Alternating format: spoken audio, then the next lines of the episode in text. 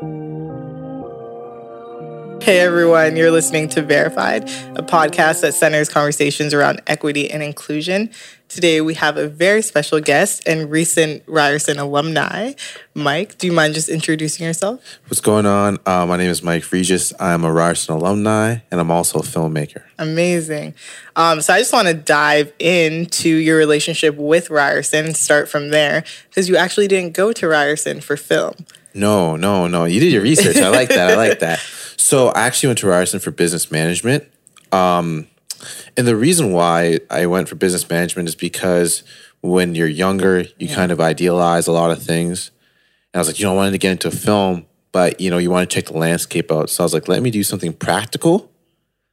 And then if it doesn't work out, you know, I have a backup route. But uh, I'm happy I did business because it taught me a lot. And you're lucky now because I feel like where you are in your life, you actually get to intersect the two of those together. Um, so in my research, I actually found out that you're doing a little bit entrepreneurism on the side. Do you want to dive into that a little bit? Yeah, so that's uh it's funny I actually study that, you know, and yeah, that's just but that came more out of like realizing that no one's really going to give you anything, especially in my industry. So, in order for you to get to your goals, I think it's really really important for you to take that entrepreneurship route. You know, take, you know, take the bull by the horn so to say. Okay, so diving into that because you did choose business. I wouldn't say over film because film is your passion and you're still doing it, but in an academic lens, you choose you chose to go down that direction. Um, so why, like, how were you able to stick with film and pursue that as a passion while still being in business? well my gpa you know um you know it was it was tough. I'm going to keep it all the way real with you. It was really tough but i knew what i wanted. And i think coming into i remember like coming onto the campus i don't think the slc was built at the time. I was like you know this has to work. And it having to work i knew i had to really really dedicate myself. And what's interesting is that I took a course in fourth year called like I think my capstone. And what's interesting was that like my teacher had us doing storyboards hmm. and telling stories. I was like, this is what I do. So I think it was prophetic in that way. I do want to dive into you as a storyteller, but before we do that, because at Ryerson specifically, I have friends who are in film and they say it's such a hard industry. Like there's not a lot of one representation. So if you are colored, there's it's harder to find a mentor who can help you in that light. But then film is expensive and no one wants to talk about that. So when you first of all, how did you know you were good at film? And then did you have mentors or things along the way who actually helped you um, become a better filmmaker? Well, thank you for saying I'm good at film because I think I'm I think I'm getting better. Um, but I think with film, I just knew it was something that I always wanted. And you know, I think we can really look at other people's lives and what they've accomplished. But I think it's important to look at your own. Mm-hmm. So I knew my goal is just to get better. Every project I make, let's just get better, as opposed to saying, hey, you know, this has to be the best. And I knew that I wanted to sell projects that were really, really close to my heart. But going on to that, I think the reason why I was failing a lot more at first is because lack of knowledge. Okay. And I think that's when a good mentor comes into the picture. I've And do you have a mentor? Yes. Okay. And I'm really, really happy about mentors. You know, I'm really, mm-hmm. really happy about that. And they taught me, you know, so much about the business. Like imagine having somebody with 30 years of experience saying, hey, you know, that's a pothole. Don't do that. Mm-hmm. That's a pothole. Don't do that. But I think getting a mentor is a very, very interesting thing. You have to show them that you're serious. Because I mm-hmm. think if somebody identifies with the traits that they have in you, you know, it's like, you know, that guy's like a younger me, then they're most likely to help you out. Exactly. And also coming into this, I was like, yo, I'm black, you know, I don't know if any other mentors will help. You'd be surprised. People of other races have really, of course, people of my own race, mm-hmm. but people of other races have supported me. So it just comes to really exhibit the qualities that your mentor has, the dedication, the seriousness. You know, if somebody wants to meet you at coffee at 12, you got to be there 11:45, you know?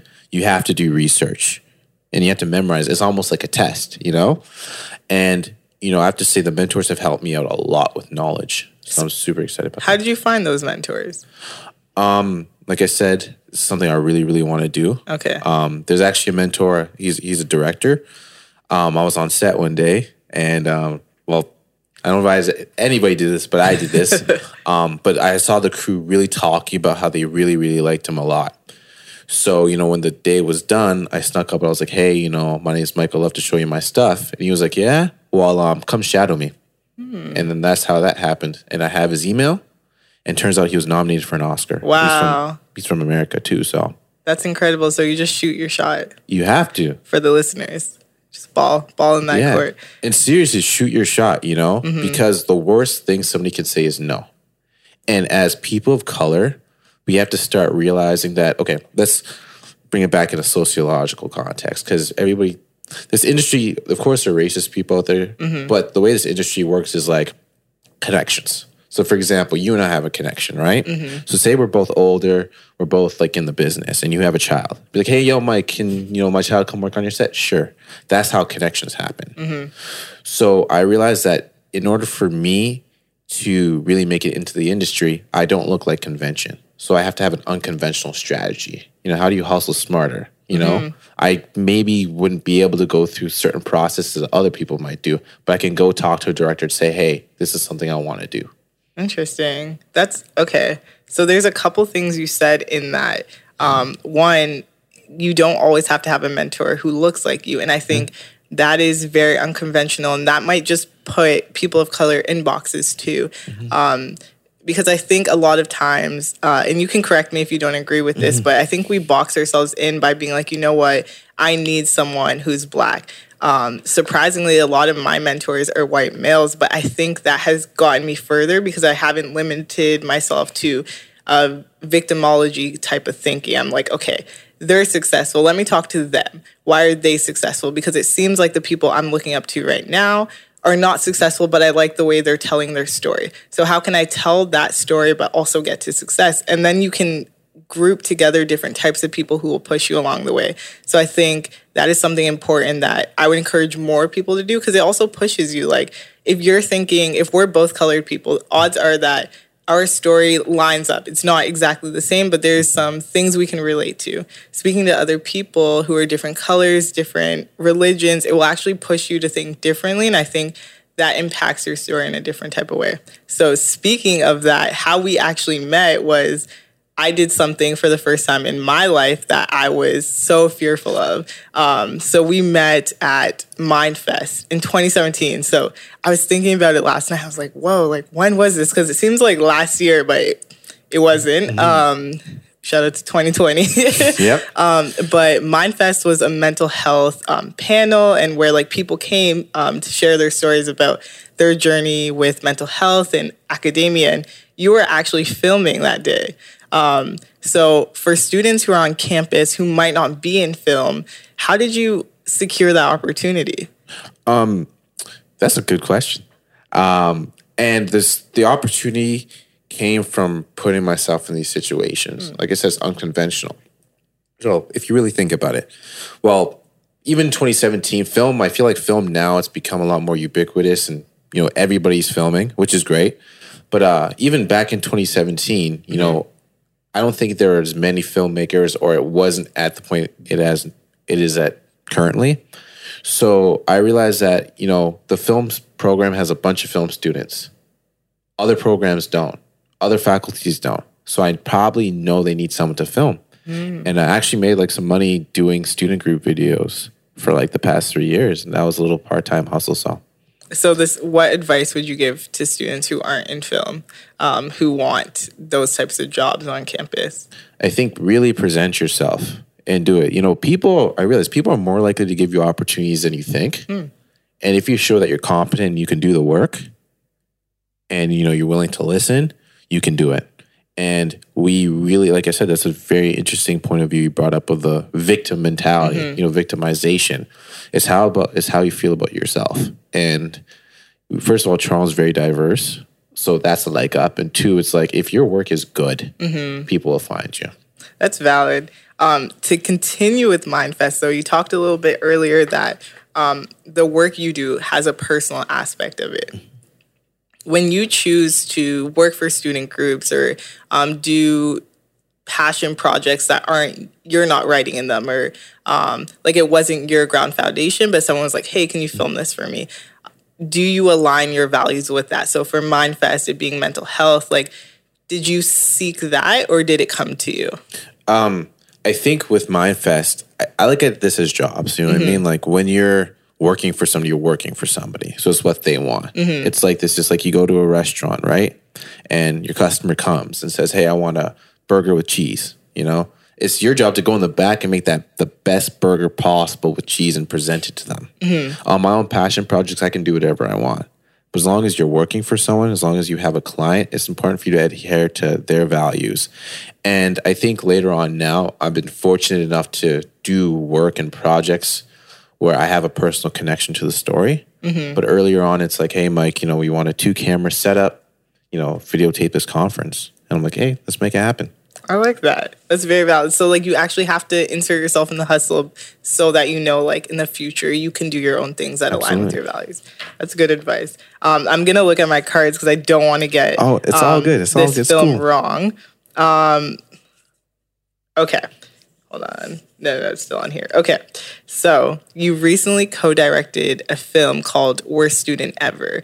Um, I've actually attended Rise, so I knew immediately. I was like, "Oh, that's like the founder of Rise." Um, so I want to ask you because that film shines a light on his journey within the education system. So, what was your experience like in academia?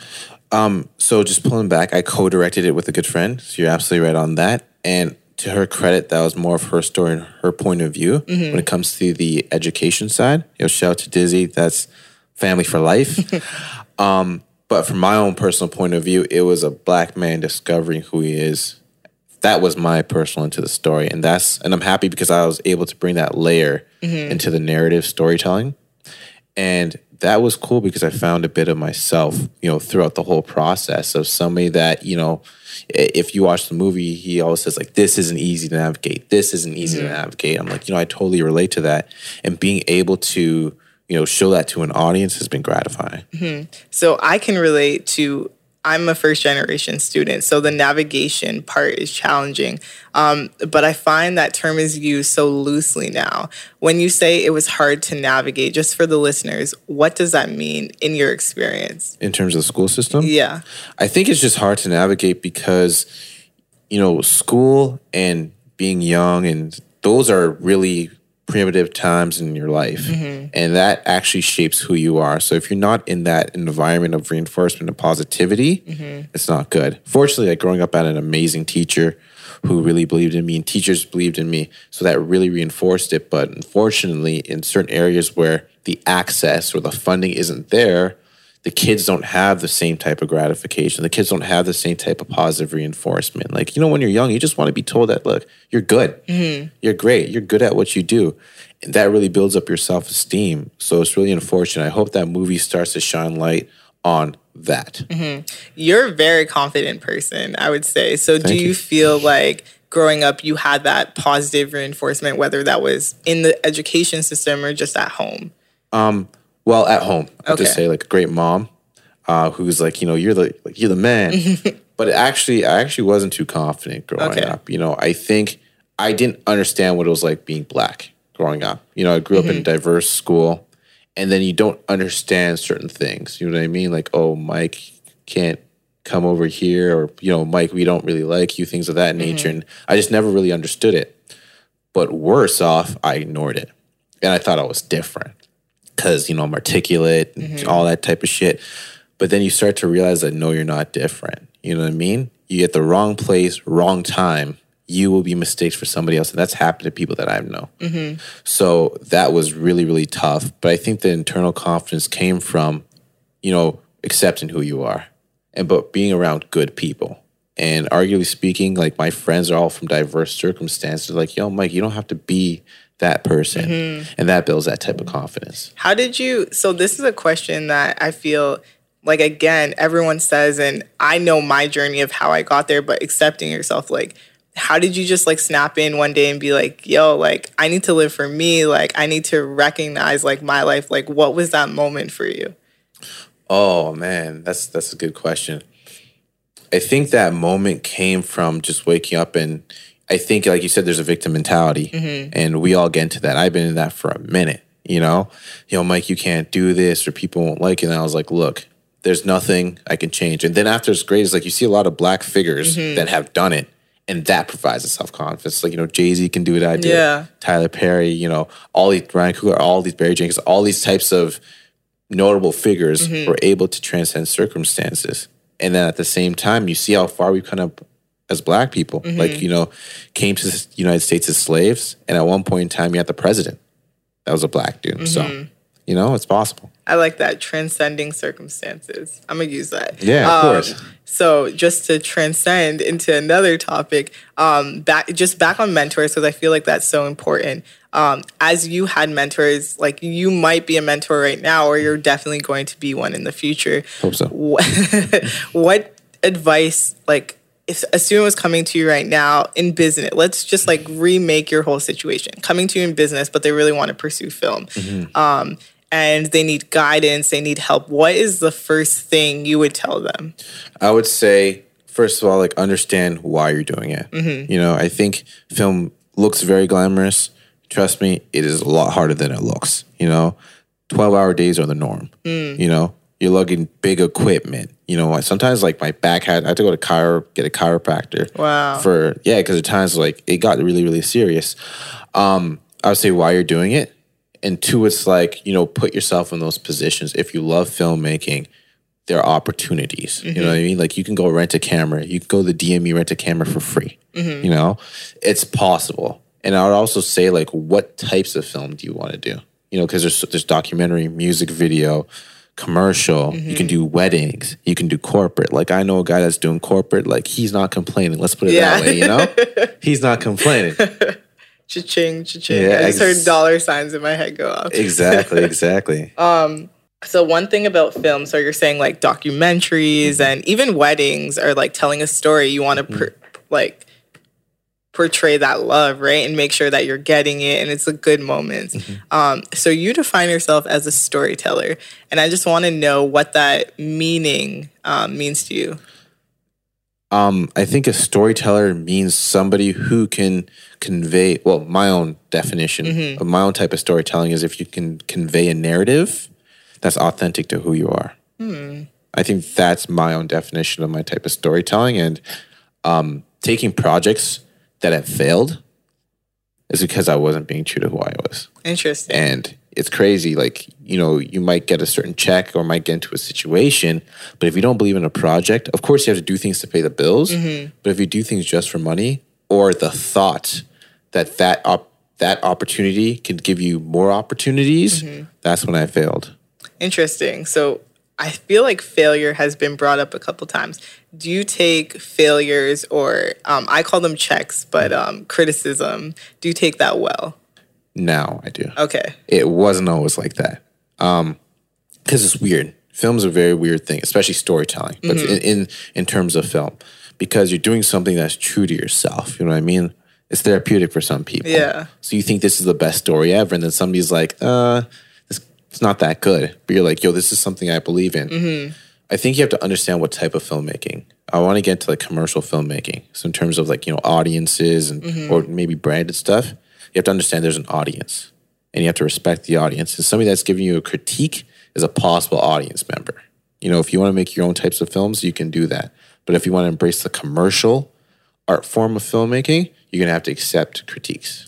That's so interesting because I'm a poet. Oh, and? Well, hold on, hold on. Let, wait, I because I used to define myself this way, and then I took a class, and it was a creative writing class, and now I'm I'm also alumni, and I will say, out of my five years of university, that was the hardest class I've ever taken, um, because you wrote something, you wrote your tw- truth.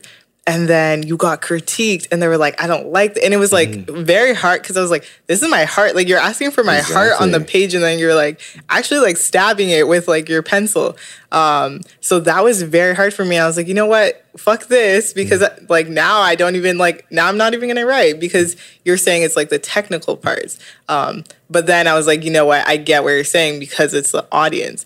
But how do you like when you're making a film and it is you're passionate about it and you're like, no, this is this is right. Like this is how I viewed it, and then someone in like bad words like shits on it like how d- how did you overcome that like because you're saying now you're better at taking that um, what was the process like because some people I'm not gonna at myself, but it hard like it take it's uh, criticism is hard for them to surpass. So, what advice would you give to them just through your own experiences with it? I would say this: I'd rather one person tells me something's bad than the world tells me something's bad, Ooh, that's good. Okay. and I always remember that. And also who and their motivation. Like, example, for 18th birthday, that was developed through a writer named Whitney French in her writing program, and she's Okay. you know person of color, and uh, she's an established writer. She's had like a bunch of you know books, all that good stuff.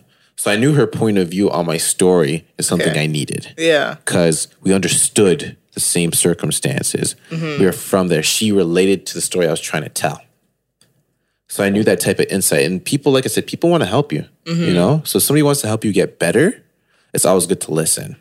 But at the same time, it's important to have your own internal, you know, your internal fact check saying, hey, you know what? I know you gave me that note, but this is something I truly believe. Hmm. So it's up to you to make that choice. Okay, so for 18th birthday, let's talk about that. Um, I recently had the privilege to watch the film, and like it's about to drop too. Yeah, so we're doing uh, private screenings. So Okay. that's sort of the approach, and we'll t- talk Okay, about that later. But, uh, but yeah, so I'm super excited about that. And thanks for bringing it up. Thanks for watching it. Of course, it was actually great. And one thing I liked was the story, but I can honestly say, from I'm not going to spoil Mm-hmm. it, like people go watch it. Um, but the end, Ending. like the ending, had me shook because the narrative, um, without spoiling it, it's the person who's a good boy will go Yeah. out with like kind of the bad guys Mm-hmm. and they'll get hurt um, but that that wasn't the turn and it was i think it was more meaningful because you just felt that home that connection of that's your family the ones who are always watching out for you like their intentions. You might not take it as a good thing in the moment. I have a, a, lo- uh younger brother i was going to say little and then younger collided. Um, but it's this thing like when we are younger he's like yo you're like you're not my mom. Yeah. um, but sometimes that gets passed down to you because you know what your mom would say and you're like hey mom's not here. This is what you need to, to Absolutely. hear right? Um, so that was just such an interesting dynamic. Do you do you have a sister? Yeah, I do. Okay. Um, so what inspired you to co-write or write the story? Um, what's interesting was for this story, I was in a program called POV Third Street. Okay. Um, they're fantastic media training program. Shout out to Danny Dukes. They're amazing program managers. And I actually pitched this story because I knew that I really wanted to tell a story of betrayal and mm-hmm. and and being honest in that time. I had people that I thought were my homies that are going to be with me for life, but they betrayed me, and that mm-hmm. was very, very, very hurtful. So I knew I wanted to talk about that. I also knew I wanted to address the household situations because sometimes we lean so much on um, people that don't care about us. But the people that are always there for us, you're gonna think they're always there. But what if they're not? Ooh, that's very good. Um, So that was really, really good. And then circling back on that, so I pitched the story, didn't get made. So I ended up making Worst Student Ever instead. And what's interesting is when Worst Student Ever got made, I was able to show it to some funding people, and then that's how I got 18th birthday made. ah, so everything just circles Exactly. back. Okay, so that's like a don't give up on Never, your passions. never. Um, a lot of times people stress over the productions and getting everything perfect. So this was a cast under 10 people, I think even under five people. Four, five, five. Okay. Um, so do you choose the actors based off of having a relationship with them or do you put out a casting call? So what's interesting was we put out a casting call, and then I had a relationship with a couple. Like Okay. the, I think the main actress we went to high school together, which is cool, you know. Mm-hmm. Um, and for the main actor, I think there's something called backstage. I put it up on there, and I messaged him. I'm like, "You don't have an agent? You don't have this?" He's like, "No." I was like, "Hey, want to make a film with me?" You know, and he's like, "Sure, sure." And then uh, the other two guys, I had close relationships with them. I knew them, and then I put them out, and you know, people reached out. Facebook's a great place, and then we made it happen. Amazing. That's so sick. Um, okay. And are you currently working on any new projects? Yes, two. So we got another short film Okay. I'm shooting, and then uh, doing a web series through the Ryerson Transmedia Zone. Oh, that's sick. So I'm excited about that. what does that look like?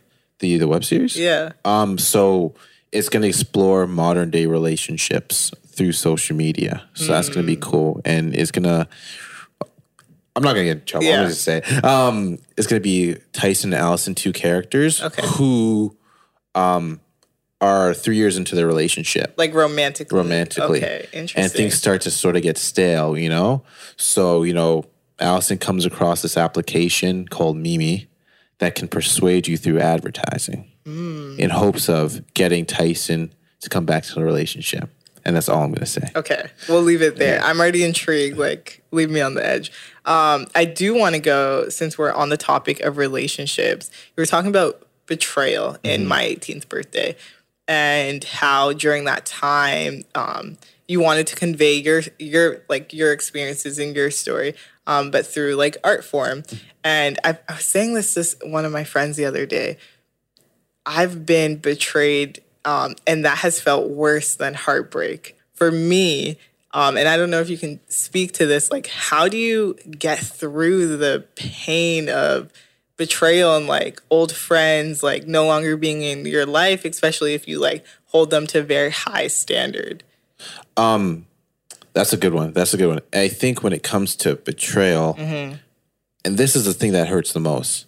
Like, you know, you're thinking it's the person right across, but it's the person right next to Mm-hmm. you, you know? And, you know, really thinking back on those times or things that happened, you start to sort of see patterns. You know what I mean? Hey, I did this great thing. Man, you're a show off. You know what I mean? Mm-hmm. Um, but getting through is just time. I think writing is a great, you know, therapeutic process for a lot of people. Mm-hmm. But it's just time and this understanding and growing from it. But also, like I said, listening to older people that are saying, because my mom was like, "Yo, don't hang out with this person." I'm like, "Mom, like you don't know what I'm talking about." She knows what she's Mm-hmm. She talking knows about. what she's talking Yeah. about. Moms know what they they have that instinct. Like, ooh, Mm-hmm. this person's bad news. I hear that a lot. This person's bad news. Just Bad watch yourself. news. just just go deeper in that. Um, w- we live in like a cutoff culture, right? So it's just like, are you more cautious of who you're around? I heard this thing once. It's like the top five people you surround yourself with, you'll start acting like them, That's and true. you'll pick up those like characteristics and the way they talk. Are you very cautious about those five people that are around you? Now I am. Okay. um because you start to understand that's why whenever you have a friend or meet somebody just ask them about their life. Because usually their life dictates who they are how they view the world. So it's like if somebody comes from a situation that isn't the best that's the way they view the world you know? And you can't blame them for that you know? Um expectations fuel disappointment i expected somebody to act like this. But when you were around three other of your homeboys you were acting a certain way. So why would i be different? You know like one of my family members says like you're not special. But it's not in a rude way. But it's true. But it- the point of view that this family member tells me that is because don't expect people to treat you differently. You know no one's no one's above anything. So if somebody does this to another person they can do it to you Hmm. um so yeah it is important to have people to be like, no, you're wrong. And this is why, because I don't like when people walk on eggshells around me because that makes me be like, why why are you afraid to tell me the truth? Like, what do you think is gonna happen? Because I actually respond well to the truth. Maybe not in the moment, but I'm gonna be very thankful that you were real with me. Um, so those are the types of friends I keep in my life. But you did say something. Think about the pe- like how people are viewing the world. So how do you view the world?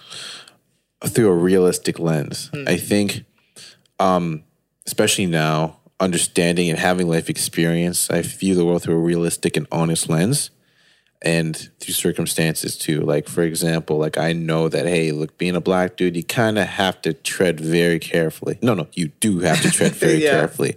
So I've understood. So I've really, really understood that. You know, be careful with the company you keep. You know, my mom always told me if something happens, they're gonna look at you. And I never understood. But I'm like, you know what, Mike? You know what, mom? My bad. Yeah. I totally get it, you know? Um, and especially viewing the world, you know, I do have optimism, but I think a spade's a spade and just got to view the world through a realistic point of view. So, our podcast is called Verified, as you know, um, and it's kind of just about the relationship we as millennials or just, I guess, all generations are having with social media now. Would you say that social media impacted you and your film career and your writing career in a positive or negative way? Positive, I have to say, um, because you're able to just put whatever you have out, you know, and the people message you be like, "Yo, this is a cool video." Sometimes I've gotten opportunities off of social media. I'm able to connect with people, mm-hmm. but social media can also be a deterrent. That's what actually is a short film about, where we're gonna see social media from two people's perspectives um, and see sort of the dark side of that too. But I would say for me personally, social media's helped me because it had I was able to see this podcast through mm-hmm. social media, you know, and it allowed me to have great relationships with people mm-hmm. and also see great work and put out great work. I like that. Um, so if you could redefine the term verified, what would you come up with? If I could redefine the term verified, I would say, you know, the approval of yourself. You know, I'm verified because I verify myself. I don't need you to verify who I am. Snaps, that's good. So I think that would that would be my personal point of view on verified. Yeah. Before we go, shout out any projects that you have on. Um, what's your Instagram? Can we find you on a website? Yep. So um, MikeRegis.com, Mike Regis on Instagram, and 18th birthday private screenings coming out soon. Nice. Um, thank you everyone for tuning in and listening to Verified. Make sure that you check out our next episode next Friday. Thank you so much.